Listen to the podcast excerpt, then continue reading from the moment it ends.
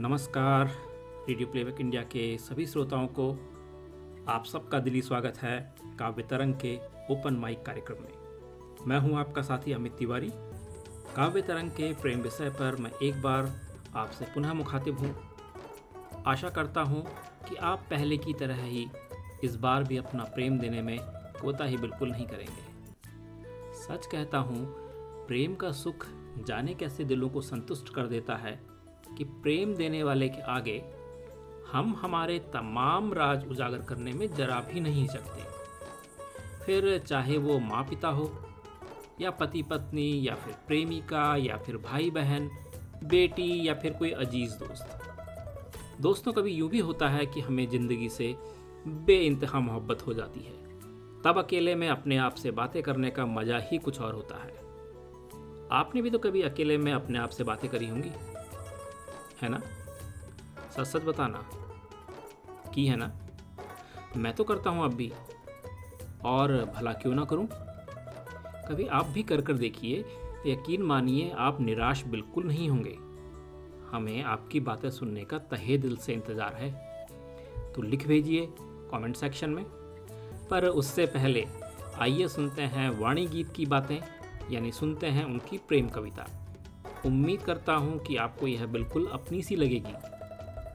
कविता का शीर्षक है, तुम्हारे प्रेम में हूँ ज़िंदगी।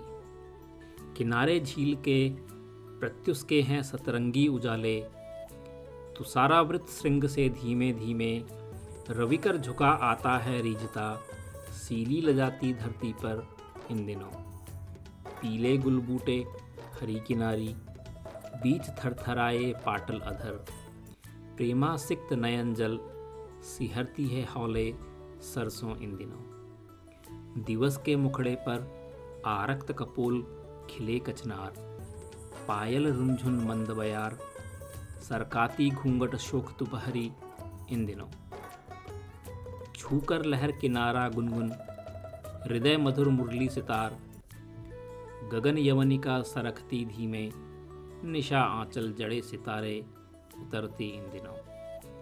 नेत्रों में भरकर अनिंद सुंदरी प्रकृति रूप, मोहित मधुकर विहग कलरव, गीत प्रेम के ही रच रहे मधुर इन दिनों। द्रुतरथ आरोहित समय भी विस्मृत अपलक, वसंत लीला स्पंदित हो थमासा रहने को व्याकुल है थिरकता इन दिनों। प्रेम विभोर मन हृदय तन अनरिद नाद पुलकित नयन, अतुलित वैभव, भाव अनुभव, वसंत रूप, लावण्य मेरे लिए ही धरता इन दिनों। और मैं सद्य स्नात सेहरती निरखती गुनगुनी धूप सी बिखरी आँगन, पी रही प्रेम चसक में जीवन रस, आकंठ तुम्हारे प्रेम में हूँ ज़िंदगी इन दिनों। आशा करता हूँ कि आपके जीवन में भी प्रेम बना रहे आपको कभी कष्टों का सामना ना करना पड़े। आज के लिए इतना ही। आपसे विदा लेता हूँ। फिर मिलेंगे किसी और दिन, किसी और विषय पर। तब तक के लिए आज्ञा दीजिए। नमस्कार।